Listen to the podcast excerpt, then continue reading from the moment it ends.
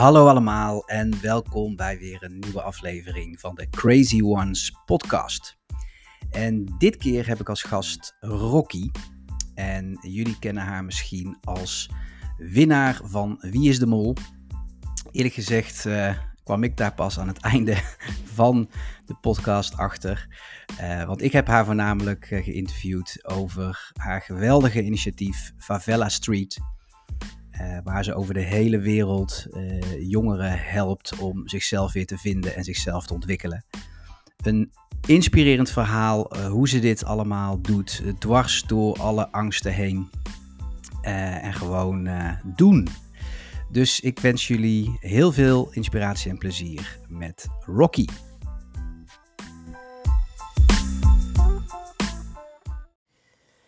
Nou, uh, Rocky, uh, welkom bij de Crazy Ones podcast. Ik moet zeggen, ik heb nog nooit iemand met zo'n toffe naam uh, in de podcast gehad. Echt briljant. Ja. super tof ehm, dat je er bent. En ja, ik begin altijd met dezelfde vraag. Wat is jouw crazy droom? Ja, allereerst dankjewel. En misschien ook nog wel leuk om bij te vermelden, mijn moeder heet gewoon Truus. Dus dat vind ik altijd heel leuk. Dat denk ik mensen, oh wat een mooie naam, ja, mijn moeder heet uh, Truus Houtkamp. Ja, mijn droom. Um, hele goede vraag. Um, en ik vind het nog best wel eens lastig soms om mijn droom hardop uit te spreken. Maar uh, ja, mijn ultieme droom en eigenlijk waarom ik doe wat ik doe, is dat ik heel graag zou willen dat die sociale uitsluiting, waar we um, overal mee te maken hebben, hier in Nederland, eh, op andere plekken in de wereld. Eigenlijk het fenomeen dat je wordt geboren met een bepaalde huidskleur, een bepaalde religie of een, um, bepaalde postcode. Uh, dat dat eigenlijk bepaalt wat voor plek je in de maatschappij hebt.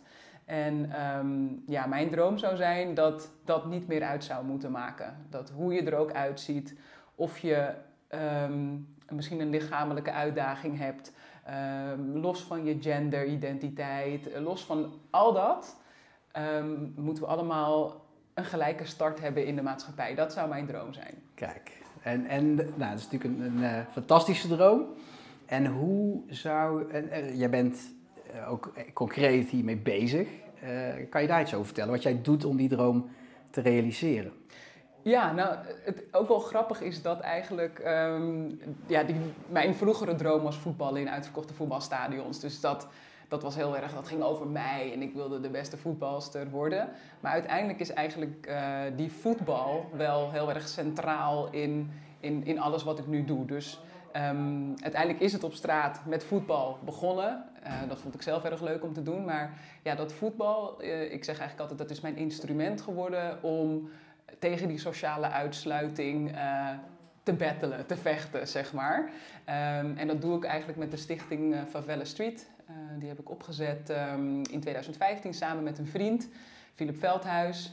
En um, ja, wat we eigenlijk door de jaren hebben ontwikkeld is een persoonlijk ontwikkelingsprogramma voor jongeren die te maken hebben met die sociale uitsluiting. En dan is eigenlijk het instrument is de sport, het voetbal. en als ik ze eenmaal heb gelokt met die bal, dan, um, dan gaan er hele andere deuren open. Dus ja, het begint met een balletje trappen op het veld. Maar uiteindelijk is dat mijn manier om die echte verbinding aan te kunnen gaan met die jongeren. Waar we iets te snel overheen kijken. Uh, waarvan de maatschappij eigenlijk van tevoren zegt: Ik weet het niet zo met jou. Um, en doordat dit soort jongeren opgroeien in een omgeving waarbij ze vaak te maken hebben met die negatieve projecties en ze dat eigenlijk internaliseren. Um, en eigenlijk de manier waarop ze in de spiegel kijken, dat willen we. Eigenlijk poetsen we een beetje die spiegel op. En dat je in de spiegel kijkt en dat je denkt: ik ben iemand en ik kan iets. En dat begint allemaal met heel simpel een balletje trappen. Ja, ja heel cool. Ik heb uh, een sneak preview gekregen van een film die uh, jullie binnenkort volgens mij gaan uitbrengen. Als ja. ik het goed heb. Ja, zeker. Um, ik was erg onder de indruk. En misschien goed om, om te vertellen waar het begonnen is. En dan werken we zo toe naar wat het nu is. Maar misschien kun je vertellen hoe Favela Street ontstaan is. En waar jullie allemaal nu actief zijn. Ja, ja dat is goed. Um, als je het helemaal terug zou pakken voor mij waar, um, waar überhaupt het idee is begonnen. Wil je ook daar beginnen of wil je meer... Um...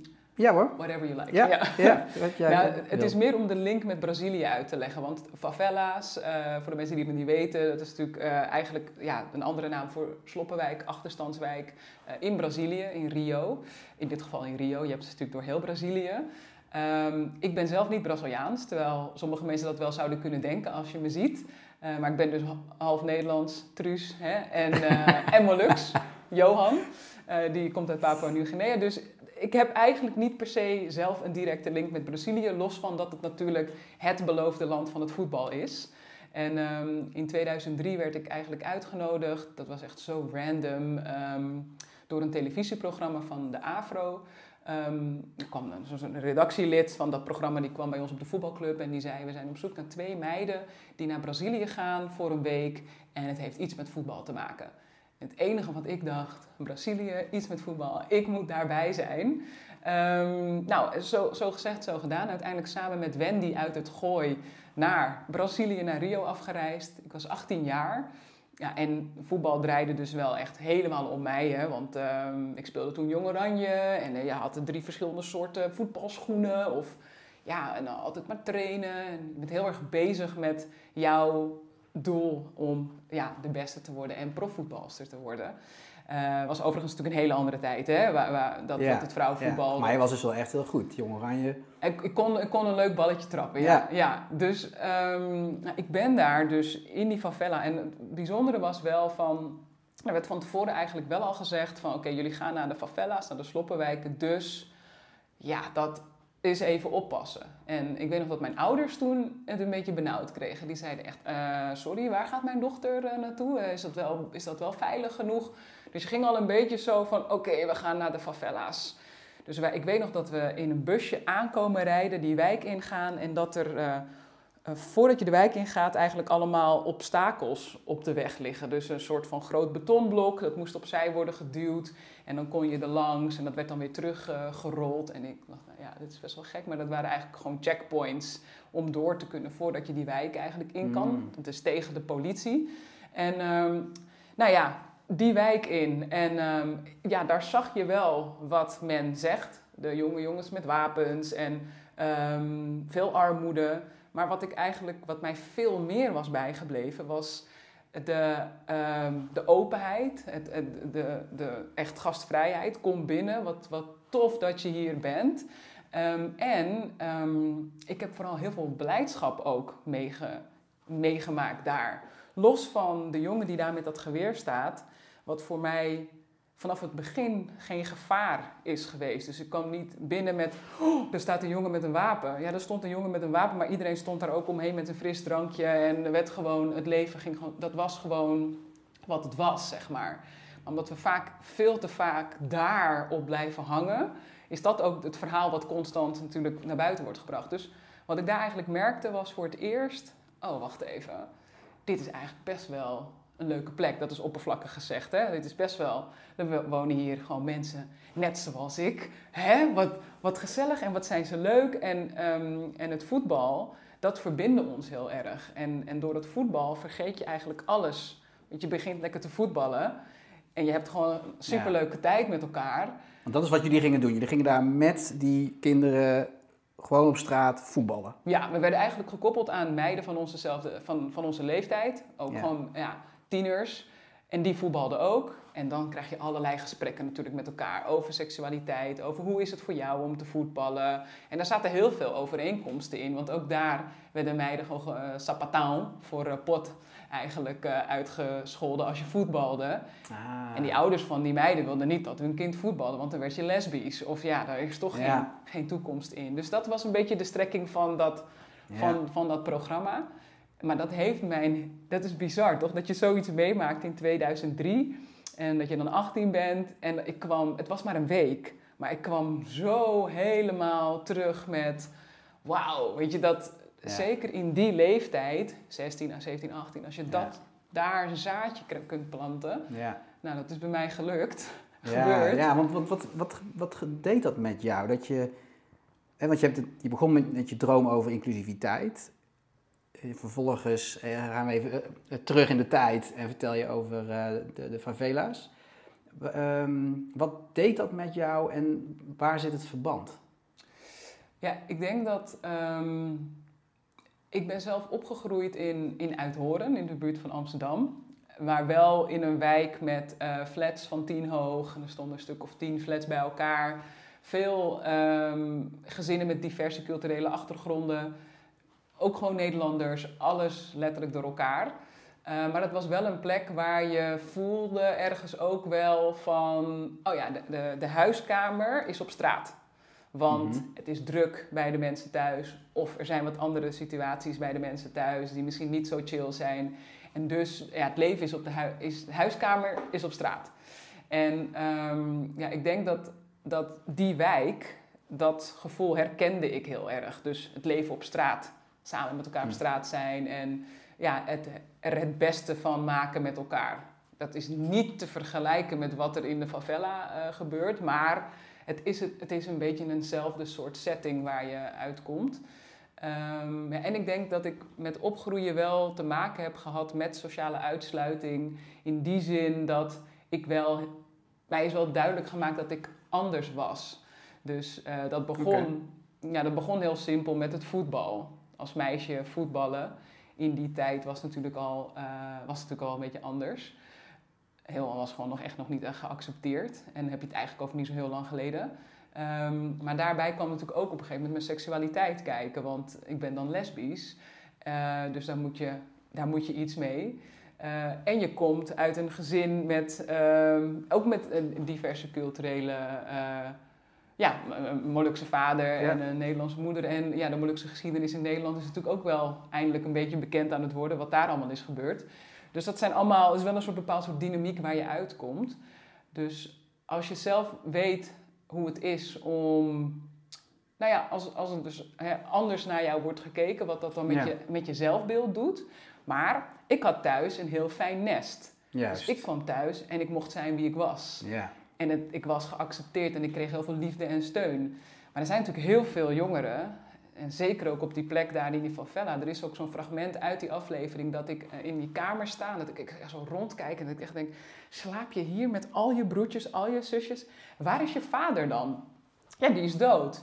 Oh, die is dood. Ja, ja, mijn moeder die werkt de hele dag om ervoor te zorgen dat... En ik echt, eh, oh, oh, oh, jeetje. Ik kreeg nog gewoon zakgeld, bij wijze van spreken. Ik had het best goed ehm, daar in uithoren. Dus dat zijn uiteindelijk, ja... Ja, precies. En eh, zou je het zo kunnen stellen dat ehm, jij dus voelde in eh, jouw leven eh, hoe het voelde om dus van mensen ehm, ja, het gevoel van buitensluiting te krijgen, wat je anders was. Maar je had wel een veilige plek waar je toch uiteindelijk kon uitgroeien tot wie je werkelijk bent. Ja, En zie, zag je dan dat daar in die favelas niet het geval was? Dus, dus dat, dat je zag dat zij die veilige basis misten? Ja, ik denk dat, ja, want dat is bijna overduidelijk als je, Ja. als je in zo'n wijk stapt, inderdaad. Dus dat, dat is ook even dat hele grote verschil met ja, veiligheid op straat, überhaupt, zeg maar, eh, dat de hele dynamiek van racisme in Brazilië, nou daar kunnen we een hele podcast nog over doen, maar ook over het politiegeweld naar zwarte mensen in Brazilië. Daar hebben we natuurlijk heel veel over eh, de Verenigde Staten, krijgen we veel nieuws van mee, maar in Brazilië is dat nog veel erger. Ja. Eh, het aantal percentage zwarte mensen wat daardoor een politiekogel eh, de, de- ja, doodgaat is echt extreem. Dus ehm, veiligheid zeker. Maar ik denk ook ehm, dat, dat ehm, het, het beeld wat je kan hebben over een groep mensen of over eh, Mhm. een plek waar mensen vandaan komen, wordt natuurlijk best wel bepaald door media of door, ehm, ja, door je eigen referentiekader, door de mensen die jij om je heen hebt. En wat mij die trip naar Rio heeft gegeven, is dat ik verder kon kijken dan mijn neus lang was, letterlijk Ja. dat. Herkenning kon eh, voelen van, hé, hey, wacht even, dit zijn mensen die lijken een beetje op mij Ja. hebben zelfs soort leven, maar eh, daar wordt van tevoren over gezegd dat het allemaal criminelen en enge mensen zijn. Maar ik vind ze hartstikke leuk en wat zit hier veel potentie in? Nou, dat dacht ik natuurlijk niet op mijn achttiende toen al. Maar ik dacht wel gewoon van, ja, ja dit, dit is niet eerlijk. Er zit veel meer in dan, dan het nu uitkomt. Ja, dat ja. zeg jij. En, en dan zeg ik ook niet van, nou, dan kom ik er even voor zorgen dat het er allemaal uitkomt. Maar wat ik wel heel belangrijk vind in alles wat we doen, is dat we een ander verhaal gaan creëren. En dat kan hmm. vanuit jezelf zijn, mijn eigen verhaal. Maar dat kan ook vanuit je organisatie op een wat groter niveau zijn. Maar je, je, je, zegt net van, uh, dat is misschien een mooi bruggetje naar wat je uiteindelijk bent gaan doen. Want je zegt van ja, ik, ik ben dan niet degene die dan eventjes zegt, kom we gaan het anders doen. Maar dat heb je wel gedaan, want je bent vervolgens uh, Favela Street begonnen.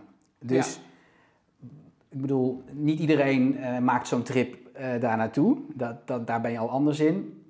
Maar de mensen die, die wel daar zijn geweest, niet iedereen gaat zoiets beginnen. Dus nee, dat is waar. Wat is denk je uiteindelijk de reden dat jij überhaupt dit gestart bent? Ja, ja, echt een hele goede vraag. In die zin dat ik dat een moeilijk antwoord geven vind, omdat er niet nu meteen iets in mijn hoofd komt. Maar wat ik, wat ik wel weet, is dat het de weg daar naartoe heel lang heeft geduurd. Dus ja, 2003 ik wil volle energie terug. En oké, hoe kan ik ervoor zorgen dat ik stage kan lopen in, uh, in Brazilië?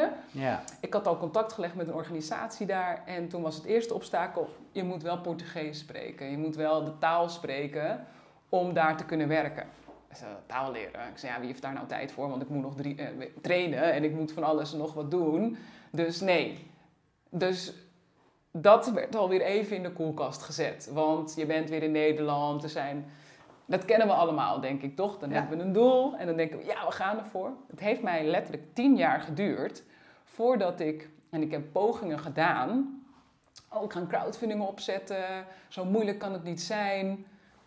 Oh my god, ja, wat een werk. Ik moet mensen, ik weet niet eens waar ik moet beginnen. Ja. Niet doorgaan, stoppen.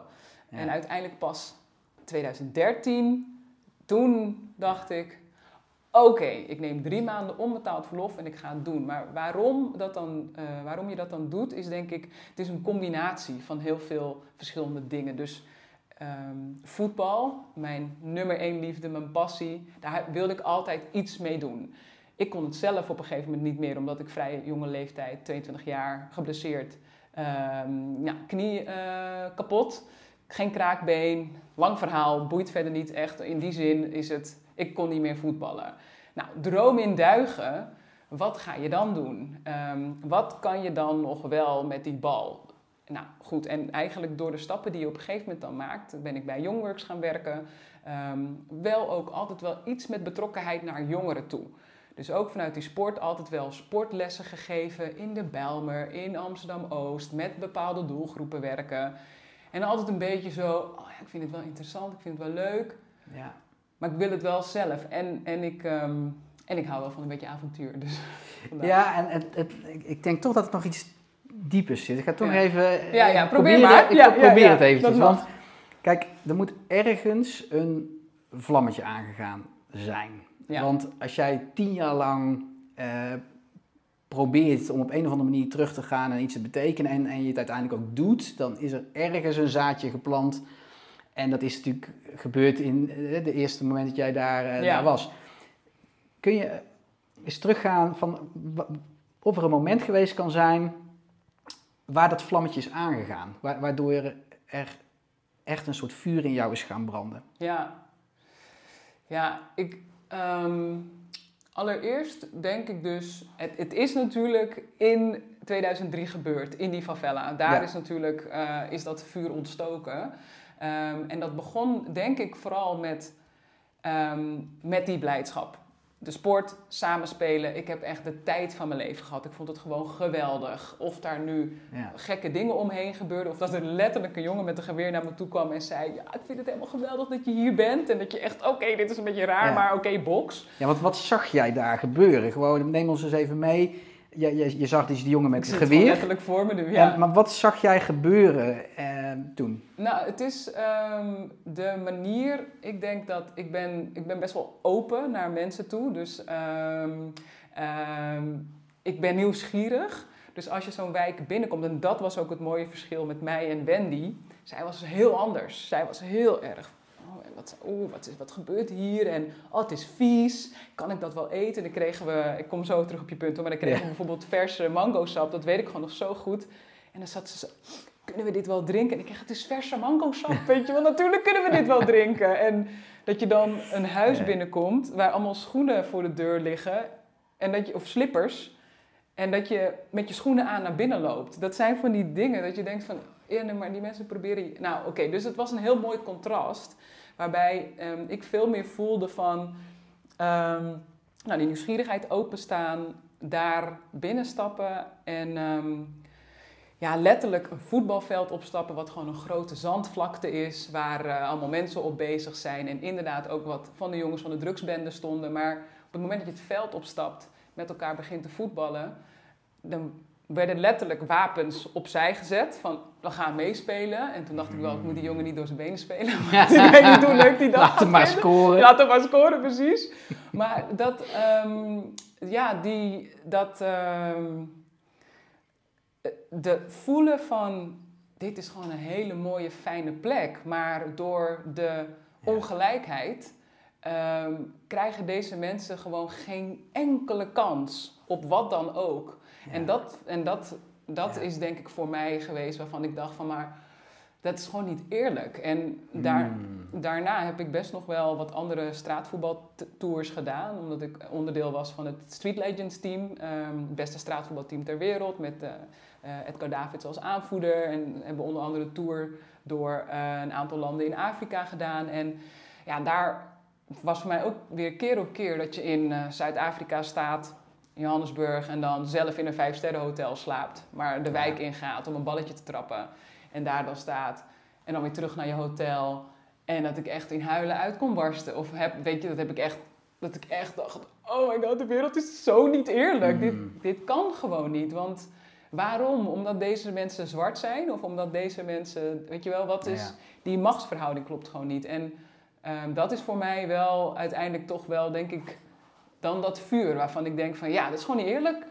Nee, want even terug naar, uh, naar eigenlijk het moment dat je echt daar iets bent gaan doen. Hè? Dus toen, toen zijn jullie echt uh, uh, gestart met Favela Street. Kun je vertellen hoe dat gegaan is en, en wat jullie daar gedaan hebben? Ja, nou, het begon uh, met een crowdfunding dus. Hè? Uiteindelijk op kunnen zetten. We kregen het was me gelukt om iets van 10.000 euro bij elkaar te krijgen. En uh, nou, drie maanden onbetaald verlof uh, bij Youngworks opgenomen. Zij steunde dat ook. Ga dat doen, Rocky. We weten dat je dit zo uh, ja, tof en belangrijk vindt.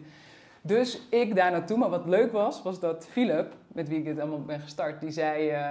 Rocky, je moet wel weten dat als je dit nu gaat doen, drie maanden lang, dat je niet meer terug kan naar kantoor. Dus jij gaat ik voorspel dat dit je nieuwe leven gaat worden. Maar laten we gaan kijken wat er gaat gebeuren. En ik, nee joh, ik, heb een leuke, leuke baan hier op de Prinsgracht. En uh, lekker op de fiets er naartoe. Ik heb een leuk salaris. Nee joh, weet je wel. Ik wil dit gewoon gedaan hebben. Want ik heb in 2003 dat met mezelf afgesproken. Ik daar naartoe en um, ja, ik vond het verschrikkelijk eng en spannend. Dus ik had heel veel last van heimwee. Uh, dat heb ik eigenlijk net een beetje weggelaten, maar ik, vond ik vind het heel moeilijk om van huis te zijn. Dat heb ik van huis uit ook meegekregen.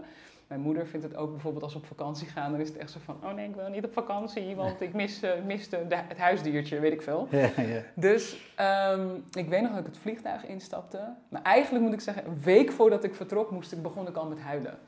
Echt gewoon paniek aanvallen. Dat ik dacht: wat ga ik nou doen? Drie maanden in een sloppenwijk ben je helemaal gek geworden. Weet je? Oh, en je kan ook niet meer terug, want je hebt het ook allemaal op je Instagram. Weet je, je hebt geld opgehaald. Je moet. Vliegtuig in, daar aankomen, nog een week gejankt daar. En dat ik echt dacht, dat ik helemaal bijna een soort... Uh, weet je wat, dat je gaat afturven. Oké, met drie maanden is zoveel weken, is zoveel dagen. Dan moet ik dus zoveel nachten slapen en dan kan ik weer naar huis. Echt dat. Helemaal dat. Yeah. En toen na een week, toen in één keer...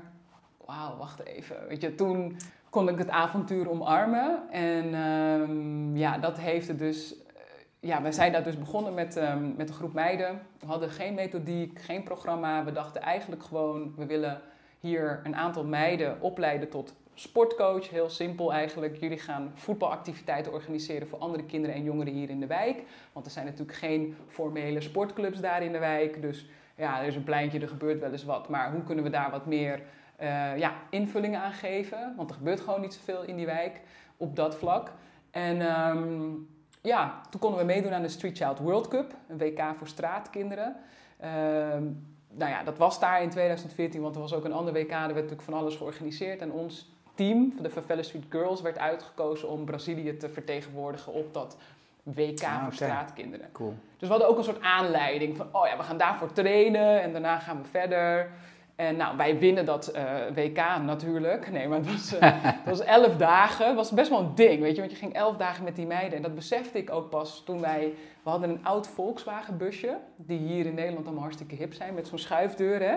Waar je normaal gesproken een surfplank op eh, legt. Maar wij propten daar allemaal meiden in. Dus dan gingen we met dat Volkswagen busje... Philip die reed. Echt zo'n oud ding. En dan reed hij van de ene favela naar de andere favela in eenzelfde soort ja, Complexo da Peña heet dat. Een soort ja, buurt. En dan haalden we meiden op en gingen we daar met ze trainen. Nou, het busje zat helemaal vol, weet je wel. En dan, dat was gewoon letterlijk, we hadden ehm, eh, vaste dagen dat we met ze trainen. En daarnaast organiseerden we een keer, gingen we met z'n allen naar de Copacabana. Gingen we daar sporten, trainen, wat eten. Ehm, en door die Street Child World Cup kwamen er allerlei kansen of deuren. Wij konden eigenlijk, letterlijk, wij konden een deur voor die meiden openzetten. Want in één keer raakte, nou, ik kwam in contact met de, met de British, British School daar. En die zeiden in één keer, wij willen wel Engelse lessen voor die meiden aanbieden. Dan komen ze bij ons les eh, hebben. Oh, nou, tof, oké. Dus je merkte dat je bijna een soort van kon kruiwagen. Zo, oké, jullie in de kruiwagen, daar naartoe, deur open, die nog nooit voor die mensen open is gegaan. Mm. En, en daar ontstond dat idee van, oké, hoe kun je nu een brug gaan bouwen... ehm, ja, waarbij je die werelden gaat, gaat verbinden. En al, al is het maar dat ene individu, want dat heb ik eigenlijk ook in 2014 geleerd, is dat je... We hadden dan die bus met al die meiden erin. En dan reden we langs een bepaalde ja, plek. En dat was een soort industrieel terrein. En er stonden dan meisjes van 14, 15 langs de kant van de weg. In het donker. Dus ik echt zo, oh ja, mm, ik weet al hoe laat het is. Weet je, die staan daar natuurlijk te tippelen. En die zaten aan de krek. Want dat, dat gebied stond er ook om bekend. Dus aan de krek. En dan seks, op, seks voor geld. Seks voor geld. Ja. En dat is dan het leven. Hetzelfde soort meisjes. Nou, hart weer eh, gebroken. En ik had het er met Philip over. En hij zegt, ja Rocky, ik snap dat je dat echt verschrikkelijk vindt. Maar ehm, je moet je fo- focussen op wat je wel kan doen. En dat zijn die meiden hier in de auto. Het is echt verschrikkelijk. Maar we gaan de wereld niet veranderen. Maar we kunnen wel de wereld voor deze meisjes veranderen. Of we kunnen daar iets aan doen. En Ja. daar, dat is, dat is wat me Zo is begonnen. zo is begonnen. Ja. Ja. En even Sorry, samengevat, wat ik heel heel mooi veel, vind. ja, nou, er zitten een paar veel. belangrijke dingen die ik wil even benadrukken. Want je vertelt ook heel eerlijk dat je doodsbang was toen je dit ging starten. Hè? Want heel veel mensen die, die willen ook iets beginnen of die zijn al iets begonnen en die zijn dan ook bang en dan, en dan denken ze dat ze de enige zijn. Maar we zijn allemaal bang. Het verschil is dat jij het vuur eh, zo hoog had eh, opgepompt dat je uiteindelijk toch daar doorheen bent gegaan. Je kon ook niet anders Ja, met, moest wel. met die crowdfunding. Ja. Eh, maar dat je toch uiteindelijk eh, dat dan hebt weten doorzetten. We zijn allemaal bang. Eh, maar gaaf om te horen dat je dan toch hebt doorgezet. Ehm, en je zegt ook van we zijn gewoon begonnen, we hadden geen methodiek. Maar doordat je gewoon begon, gebeurde er wel het een en ander. En heel mooi dat je ook zegt van ja, we merkten dat we die brug konden gaan vormen tussen eigenlijk die kansloze situatie voor die meiden en ineens eh, dus de, de brug naar kansen toe. Hè, dus een, school en, eh, of Engelse les en Ja. dat soort zaken. Heb je een concreet voorbeeld van een, een meisje eh, Ja. die toen in dat team zat, die uiteindelijk die brug over is gegaan? Zo, ja, en hoe? We, we hebben- hebben op een gegeven moment, dat was natuurlijk ook het, het meest ideale wat je wilt, is dat je, als je daar op een gegeven moment weer vertrekt, want je woont gewoon in Amsterdam, dan moet het niet als een kaartenhuis in elkaar vallen. Dan moet dat natuurlijk wel blijven staan. Nou, daar hadden wij aan de softwarekant goed aan gewerkt. Dus die meiden die waren verantwoordelijk, die, waren, die hadden, vonden het leuk om sportlessen te geven. Maar ja, wij konden ze niet betalen. Want uiteindelijk eh, moeten die meiden gewoon ook een inkomen hebben. Dus dan gaan ze werken, logisch. Ehm, maar wij waren nog zo klein dat we niet Dus uiteindelijk hebben we eh, Street Child United, die dus ook verantwoordelijk was voor dat WK straatkinderen, straatvoetbalkinderen. Ehm, die hebben we weten te koppelen aan die groep meiden. Die hebben eigenlijk die groep geadopteerd en die hebben gezegd: Oké, wij willen hier wel ons eigen project neerzetten. Wij uh, omarmen dit, um, zetten ons eigen stempel daarop en we gaan deze jongeren betalen. Dus dat is tot op de de dag van vandaag gelukt. Dus dan heb je mm. de meiden die daar nog steeds actief zijn. Maar als je het heel individueel bekijkt, zijn een aantal meiden die hebben. Er zijn twee meiden die hebben gestudeerd in Cambridge in, uh, in Engeland. Dat je denkt, hoe krijg je dat voor elkaar? Dat hebben wij niet georganiseerd van oh dat gaat maar wij zijn degene geweest die die link hebben gelegd Juist. dus eigenlijk de knoop die je maakt en dan moet je zelf dat pad weer verder uh, bewandelen um, een ander uh, meisje die heeft een stage gehad bij een hotel, dus die is daar uiteindelijk ook gaan werken. Um, dus dat zijn allemaal van dat soort concretere uh, verhalen. Maar ze hebben vooral ook heel veel uitwisselingen gehad. Um, waardoor ze zich hebben ontwikkeld op een manier die voor een zwart meisje uit de favela niet zo, uh, mm. niet zo vanzelfsprekend zijn. En daarbij zie je dus ook, want dat vind ik ook wel weer opvallend, is dat uh, weer heel even fast forward naar de tijd waar we nu in zitten. En dat ik dus begin dit jaar daar was met een Engelse filmploeg. Uh, in Villa Cruzeiro. En die ontmoette dus Rebecca. En Rebecca heb ik leren kennen toen ze 12 was. Die is nu uh, ja, 19.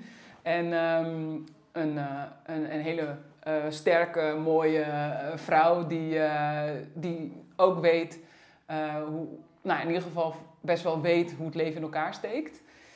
En die mensen die zijn helemaal verbaasd. Echt, wauw, wat deze jonge meid, hmm. wat, wat er uit haar mond komt. Ik vind het echt, nou, wat een sterke vrouw en wat een wijze woorden. En ik dacht zo, ja, grappig dat je daar zo verbaasd over bent. Ik, ik snap dat je dat, maar um, ja, het is echt een soort van, oh, ja. hè, had ik nou niet, had ik, had ik niet verwacht, ja, zeg ja, maar. van dat, Weer dat beeld wat mensen hebben van... Wat logisch is, want dat, ik heb, wij zijn allemaal natuurlijk bevooroordeeld. Maar uh, mooi om inderdaad te zien dat als je een paar knopen kunt leggen en ervoor kunt zorgen dat dat individu een bepaalde ontwikkeling kan maken, al is het maar mm. even één, twee stapjes verder dan die je no anders normaal gesproken nooit zou kunnen zetten. Dat maakt echt een wereld van verschil. Yeah. En daarmee hoop je dat, uh, dat ze, al is het één, twee traders hoger op de maatschappelijke ladder komen, maar dat hopelijk ook weer kunnen delen binnen hun gezin. Nou ja, en in, in dit geval, jij sprak net over de jonge meiden die dan aan de kant van de weg uh, tippelen en aan de krek zitten. Je zou kunnen zeggen, die meiden die nu naar Cambridge zijn gegaan en die in hotels zijn gaan werken, dat die het lot bespaard is ja.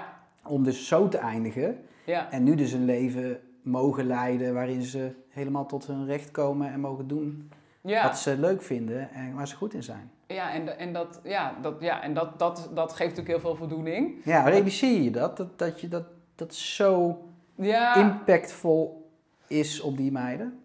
Um, ik denk het niet, omdat ik best wel. Hoe zeg je dat? Ik vind het ook best wel moeilijk als mensen dat zo zeggen. Of als zeg maar. Um, nou, om het heel concreet te maken. We zijn dus een filmproductie aan het doen. En uh, dat was dan dus uh, begin het jaar. En toen was, zei de regisseur. Zij zei. Uh, wil je aan Rebecca vragen hoe jij haar hebt geholpen? Dus ja, mm -hmm. oké, okay, hoe heb jij mij. En ik echt zo.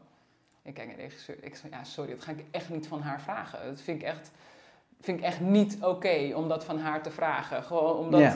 daar word ik echt heel ongemakkelijk van. yeah. En dan daarbij gaat ze ook, dat is ook gewoon echt ongemakkelijk voor haar, weet je wel. Dus dat, maar ook op het moment op Curaçao, waar we dan een traject van drie jaar hebben doorlopen met een groep. En, en ze dan aan het einde allemaal, dankjewel Rocky, en je bent echt geweldig. Dan denk ik echt, ja, rustig maar. Weet je? Yeah.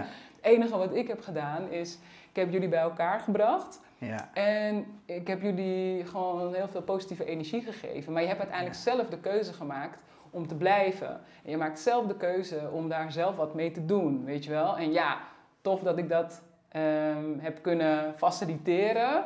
Mm. Maar ja, weet je, snap je? Alle credits naar, uh, naar hen. Ja, ja, ja, ja, ja. Ik vind het wel ingewikkeld voor mezelf of zo. Ja. Ja. Ik vind mezelf wel heel cool hoor. Maar, maar, eh, ja, misschien Nee, herken je dat wel. ja. Maar, ja. Nou, ik weet niet of ik zo bescheiden ben als jij. Nee. Maar ik denk het niet dat ik zeg. Dat is niet per se heel goed om heel bescheiden te zijn hoor, want het houdt je ook soms klein. Ja, ja, ja. Dat nou ik ja, dat- daarom vroeg ik het eigenlijk ook. Ja. Ehm, jij noemde net al Curaçao, dus we gaan nu even wat stappen vooruit. Want je, hebt dus, je bent gewoon begonnen, eh, ontdekt dat je inderdaad die impact kan maken. En, en toen? Want je, je hebt het over Curaçao, eh, Amsterdam. Vertel, wat is er daarna gebeurd? Ja, ja, dat vuur werd alleen maar groter. Ja. Eh, de baan ging de deur uit. Wat ook Had hij niet- toch gelijk, eh, die vriend van je? Philip heb gelijk Ja, gekregen. Ehm, en uiteindelijk ehm, was dat ook niet makkelijk hoor. Ehm, maar omdat ik zo'n ontzettend toffe werkgever had, die mij de ruimte wilde geven om dat te onderzoeken. En wij daar hele open gesprekken over hebben kunnen eh, hebben, was het voor mij makkelijker om die baan eruit eh, te zetten, zeg maar. En ik, had ook geen, ik heb ook geen koophuis, ik heb ook geen kinderen. Dus ja, ik moet eigenlijk alleen voor mezelf zorgen. Eh, dus dat maakt dat soort stappen misschien wel iets makkelijker om te zetten. Neem niet weg dat mensen altijd die deur moeten doorgaan als ze voelen dat het kan. Want Ja. hoe cliché dat ook is, toen ik deze deur uiteindelijk dichtgooide, nou, toen, ja, toen is het zo hard gegaan. Dus uiteindelijk ehm, met Philip begonnen. We zijn uiteindelijk ook weer uit elkaar gegaan nadat we, we hebben Haiti nog samen gedraaid. Maar we zaten toch niet helemaal op één lijn qua methodiek en qua ja, aanpak eigenlijk. Ik wilde meer structuur, meer methodiek en ook meer theoretisch kader in wat we deden. Want Hm. ja, wat we deden was, was te gek. Mensen vonden het heel sympathiek. Maar op een gegeven moment is die golf voorbij. Want Hm. dan, oh ja, superleuke, sympathiek. Rocky en Philip gaan de wijken in en doen iets met voetbal. Maar wat doen ze eigenlijk precies? En wat is eigenlijk precies de impact? Ja. Dus uiteindelijk de eh, ontwikkelingsslag die ik heel graag wilde maken was... wij moeten beter kunnen uitleggen wat we doen eh, met, met zo min mogelijk woorden. En daar zijn we nog steeds mee aan, aan het werk.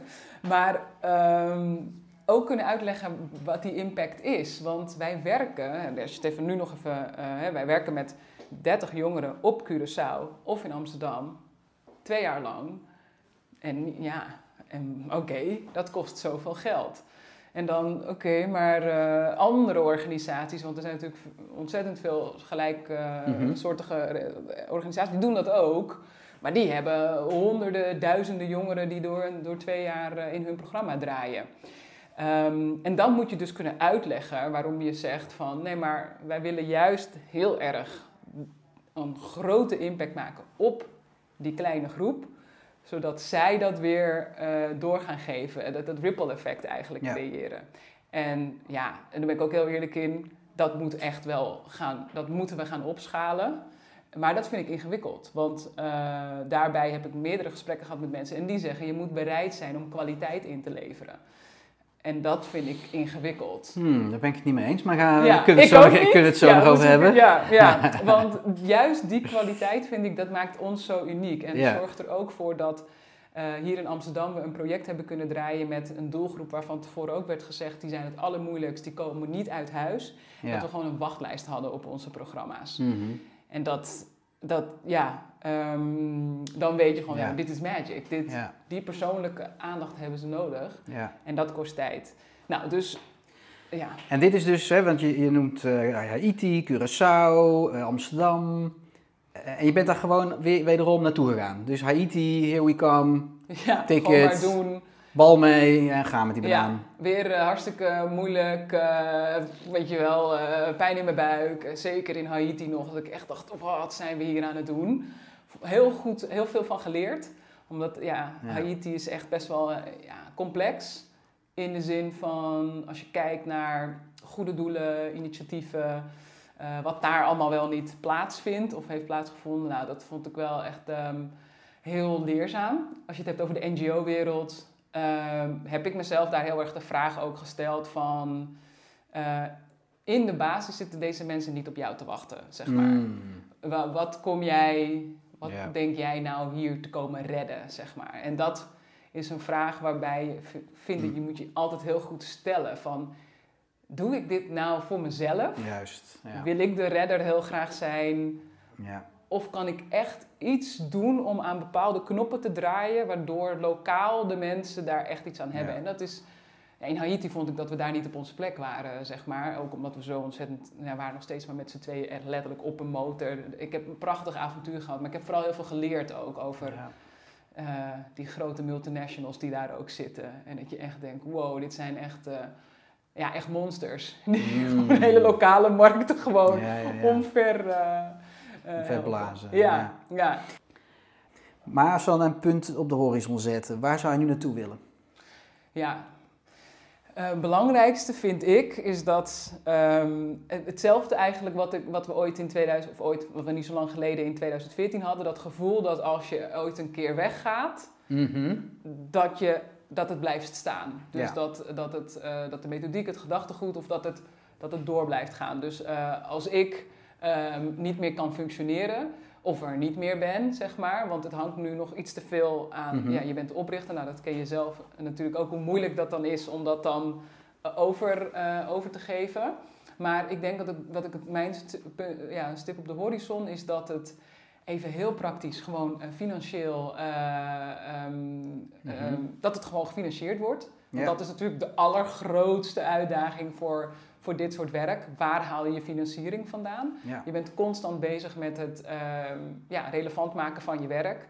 En ehm, dus ik zou het echt heel tof vinden als daar uiteindelijk een methodiek staat, nogmaals, die ervoor zorgt dat die manier van hoe wij werken met deze jongeren, of eigenlijk die visie die we hebben, dat die door eh, ja, meerdere mensen gedragen wordt. En, maar ook eh, los van de programma's die we draaien, als ik ergens een presentatie eh, geef, of een, of een lezing of, of whatever, dan hoop ik dat dat iets doet met mensen, omdat in principe iedereen, we hebben allemaal onze cirkel van invloed om ons heen. Ja. En mijn boodschap is wel echt naar andere mensen toe altijd geweest van probeer die, hoe moeilijk dat ook kan zijn, probeer eh, naar die open mindset te gaan, naar die verwachtingsvolle mindset van hey, wie ben jij? Weet je wel? Ja. Ik hoor van alles over jou, maar ik ken jou nog niet. Ja. Laten we eens kijken ehm, wie jij bent.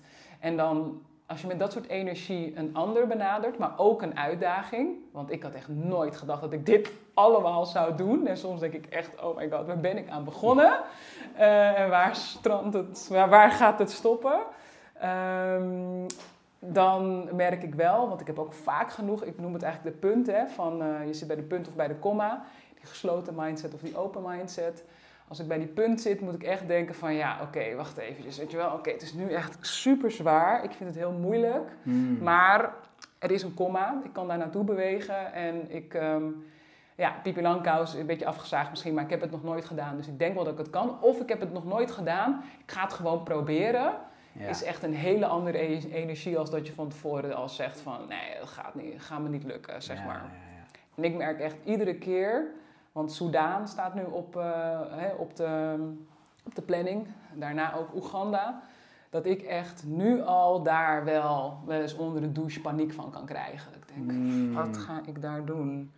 Dus, de paniek van al die keren ervoor, die blijft, blijft die blijft gewoon. Ja, eh, ja. ja, ja, ja. Dat is onderdeel van dat proces van groei, toch? Ja, ja, ja, Van. Oh, dit is eng. Wat ga ik daar aantreffen? Maar ook kan ik daar... Ja, en ook daar weer de vraag... Wat gaan we daar eigenlijk doen? Dus vandaar eerst ons Mm. verkenningsonderzoek. Wat willen, wat willen we daar doen? Veel aan het lezen over dat land. Maar dat maakt het werk ook wel Ja. heel erg tof, toch? Gaaf. Ja, dus dat je, dus je bent aan de ene kant echt aan het werken aan de methodiek eh, fine-tunen en, en, en sustainable en duur- duurzaam maken. Dat die Ja. niet in elkaar stort als jij eh, je er minder Als je een keer ziek bent. Of, Precies. ja. Financieel het goed eh, op orde krijgen. Maar je bent dus ook nu bezig met Sudan en Oeganda om daar ja. te gaan starten. Maar daar zijn we dan weer bezig met een ander soort programma aanbod. Dus daar zijn we inderdaad eigenlijk aan het Mm. kijken van... We hebben nu een kidsprogramma, we hebben een programma voor jongeren. We hebben een trainer-trainer programma. En dan hebben we ook nog een programma wat we aan het ontwikkelen zijn... wat meer gericht is op dat ja, jongeren, of eigenlijk jong, jong volwassenen... die al van alles en nog wat aan het doen zijn. Hmm. Maar hoe kunnen we ervoor zorgen dat je net even dat stukje verder... Ja. Maar goed, dat, is, ja, dat ontstaat allemaal door gewoon te doen... ja, En je probeert eens wat en eh, eh, soms werkt het ook niet. nee, precies. En dat is ook oké. Want dat is misschien een leuk bruggetje. We gaan langzaam richting eh, de afronding. Ehm, je, je noemt net al een paar lessen eigenlijk die je geleerd hebt. Ehm, kun je er nog eens wat noemen? Wat, wat heb jij de afgelopen jaren eh, tien jaar geleerd wat je had willen weten toen je, toen je gestart... eh, of wat je misschien niet had willen weten, maar Jawel, toen, ja, je, toen nee, je nee, gestart bent. Ja. Ehm, ik denk echt, ehm, jeetje, eh, beter mijn grenzen bewaken. Dus mijn, mijn eigen grenzen van, ehm, van, van alles. Dus van, er komt, kan soms best wel veel op je afkomen. Mensen die wat van je willen, organisaties die over je rug misschien een bepaalde boodschap willen. Dus het is best wel soms ingewikkeld om dan eh, dicht bij jezelf te blijven. Ik denk dat ik daar goed in ben, dicht bij mezelf. Ik ben heel kritisch. Ehm, maar zeker in het begin, ja, dan, dan wordt daar een, eh, een, een schip met goud beloofd, weet je wel. Mm. Oh, dan moeten we daar naartoe. En dan, oh, dan wordt de stekker eruit getrokken. En dan denk je, hè, wat gek. En dan, dus eh, ja, grenzen bewaken, dat. Maar ook eh, beter de hulpvraag kunnen stellen. Dus dat is voor Mm. mij wel, ik vind het wel moeilijk. Om En bedoel je dan eh, de, überhaupt de hulpvragen of bedoel je de juiste hulpvraag? Ja, de juiste hulpvraag. De juiste hulpvraag stellen. Ja. ja. Ja, en want je komt zoveel mensen op je, er, er komen zoveel mensen op je pad. ja. En dan ga je op basis van dat, ga je kijken wat je nodig hebt. Terwijl ik vind het soms zo moeilijk omdat het zo druk is, dat je Ja. niet duidelijk meer dat pad hebt, zodat jij kunt denken, nee maar ik heb jou nodig hierbij. Ja. Maar omdat je zo in je uitvoering ook nog zit, Ja. en dit is gewoon ook heel eerlijk hoor, dat je gewoon, ja, je moet eh, zo ontzettend veel organiseren. Dat je dan even mist om als een, heli- een soort van, oké, daarboven helikopterview. ja. Ja, dus daar heb ik zeker hulp bij nodig. ja. En wat, eh, wat heb je om je heen verzameld? Wat, want dat vind ik zelf ook altijd een van de succesfactoren, de juiste mensen om je heen verzamelen. ja, ik denk dat ik dat dus nog veel beter zou moeten kunnen. Omdat Mm. ik denk dat ik een gigantisch netwerk heb. Ja. Mensen die zeggen, bij wijze van spreken, van de burgemeester tot aan, eh, maakt niet uit, eh, Badr Hari. Eh, Ja. Veel topsporters, internationaal mensen ehm, die zeggen, Ja. wat kunnen we doen? Maar ik weet gewoon niet waar ik moet beginnen. Ja. En dat is soms best wel, terwijl als ik dan kijk naar anderen, waar je ook mee moet oppassen natuurlijk, maar dan kijk en dan denk ik, ja, jij weet die hulpvraag wel heel goed neer te leggen en, en het vliegt meteen, Ja. dat denk je, dat lijkt dan zo hè, bij de buren. Dat is altijd, de gras is Ja. groener en de werkelijkheid is, is wat robuuster, denk ik. Maar ik, vind, je, denk dat je een heel goed punt aansnijdt, is als je heel goed weet wat je wilt, en dan kun je heel goed de hulpvraag stellen, en dan worden dingen tien keer makkelijker. Ja. Ik denk dat dat absoluut een eh, belangrijk eh, les is. Ja, Daar ben, die ben ik nog aan het leren. ja precies, daar ben je in. Ja. Ik zit er middenin. Ja. Ja. Als laatste, wat zou je nog eh, willen meegeven aan de luisteraars? En kan alles zijn wat in je opkomt. Wat, wat zou je nog willen zeggen? Ehm, ik wil zeggen, oh, ook ondanks corona goed je handen blijven wassen. Maar dat, is, ja, dat moet je tijd dan is voorbij. Dat moet je daarvoor ook al doen. Nee, maar ehm, ik denk dat. Ja, eh, ik, ja, misschien is dat wel ook een beetje wat je al door, door dit hele gesprek hebt gehoord. Maar ehm, nou, het zijn misschien meerdere dingen. Oké, allereerst, ehm, nogmaals, ik had nooit gedacht dat ik dit eh, zou doen. Ehm, met, met bepaalde angsten die ik heb. Eh, echt, hoe cliché nogmaals, uit je comfortzone. Dat is zoiets engs, waardoor mensen altijd al, misschien al van tevoren denken: nee, maar gaat me nooit lukken.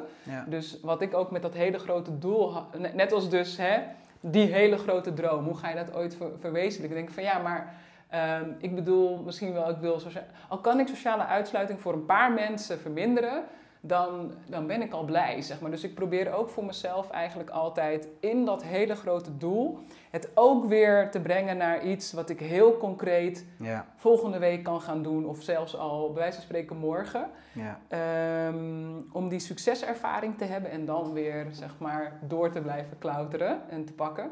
En ik denk dat dat dus weer terug gaat naar die mindset. Hoe verwachtingsvol ben je naar jezelf en naar een ander? Dat vind ik heel belangrijk. Dat ehm, ondanks dat we allemaal een plaatje in ons hoofd hebben, misschien van onszelf of van een ander, kun je dat loslaten en kun je eigenlijk de nieuwe verwachting eh, creëren.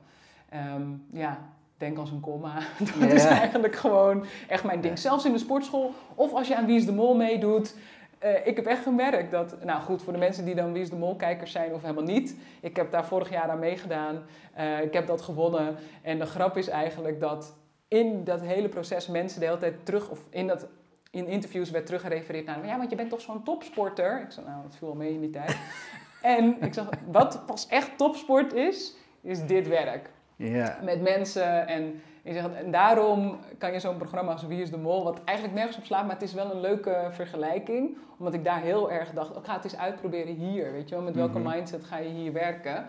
En eh, ja, die, ik, ik had dat programma nog nooit gezien en dan ga je meedoen en dan win je dat. En eh, die makers zelf waren ook helemaal verbaasd over het feit dat ik dat had gewonnen. Want die dachten echt, jij wist helemaal niks van dit programma. Ja, maar ja, ja ik, werk, ik heb in Haiti Ja, gewerkt mindset. en in Sudaan, weet je wel. En, Ja. ja. Maar heel gaaf, heel gaaf. En ik, ik, wat, wat, ik- wat ik vroeg aan het begin natuurlijk jouw crazy droom. En crazy staat voor mij niet per se met het moet eh, groot zijn, meeslepend zijn. Al eh, moet ik zeggen dat dat wel vaak eh, terugkomt. Maar crazy staat voor mij vooral voor dapper, Hm, courageous. ja. En courageous, eh, dat, nou ja, dat ben jij eh, meer dan. Hè? En, en gewoon door eh, alle pijn heen gewoon, en alle angsten heen gewoon eh, in, in het vliegtuig stappen naar allerlei delen in de wereld. En daar gewoon het te doen, ondanks de heimwee en allerlei andere ellende. Dat, dat maakt jou eh, een heel dapper en, en mooi eh, persoon. Dus eh dank je wel dat je dit wilde delen en, en hopelijk dat je andere mensen inspireert. Sterker nog, dat weet ik wel zeker. Dus eh, dank. Ja, heel graag gedaan. Jij bedankt. Heel fijn gesprek. Ja, Leuk. nice.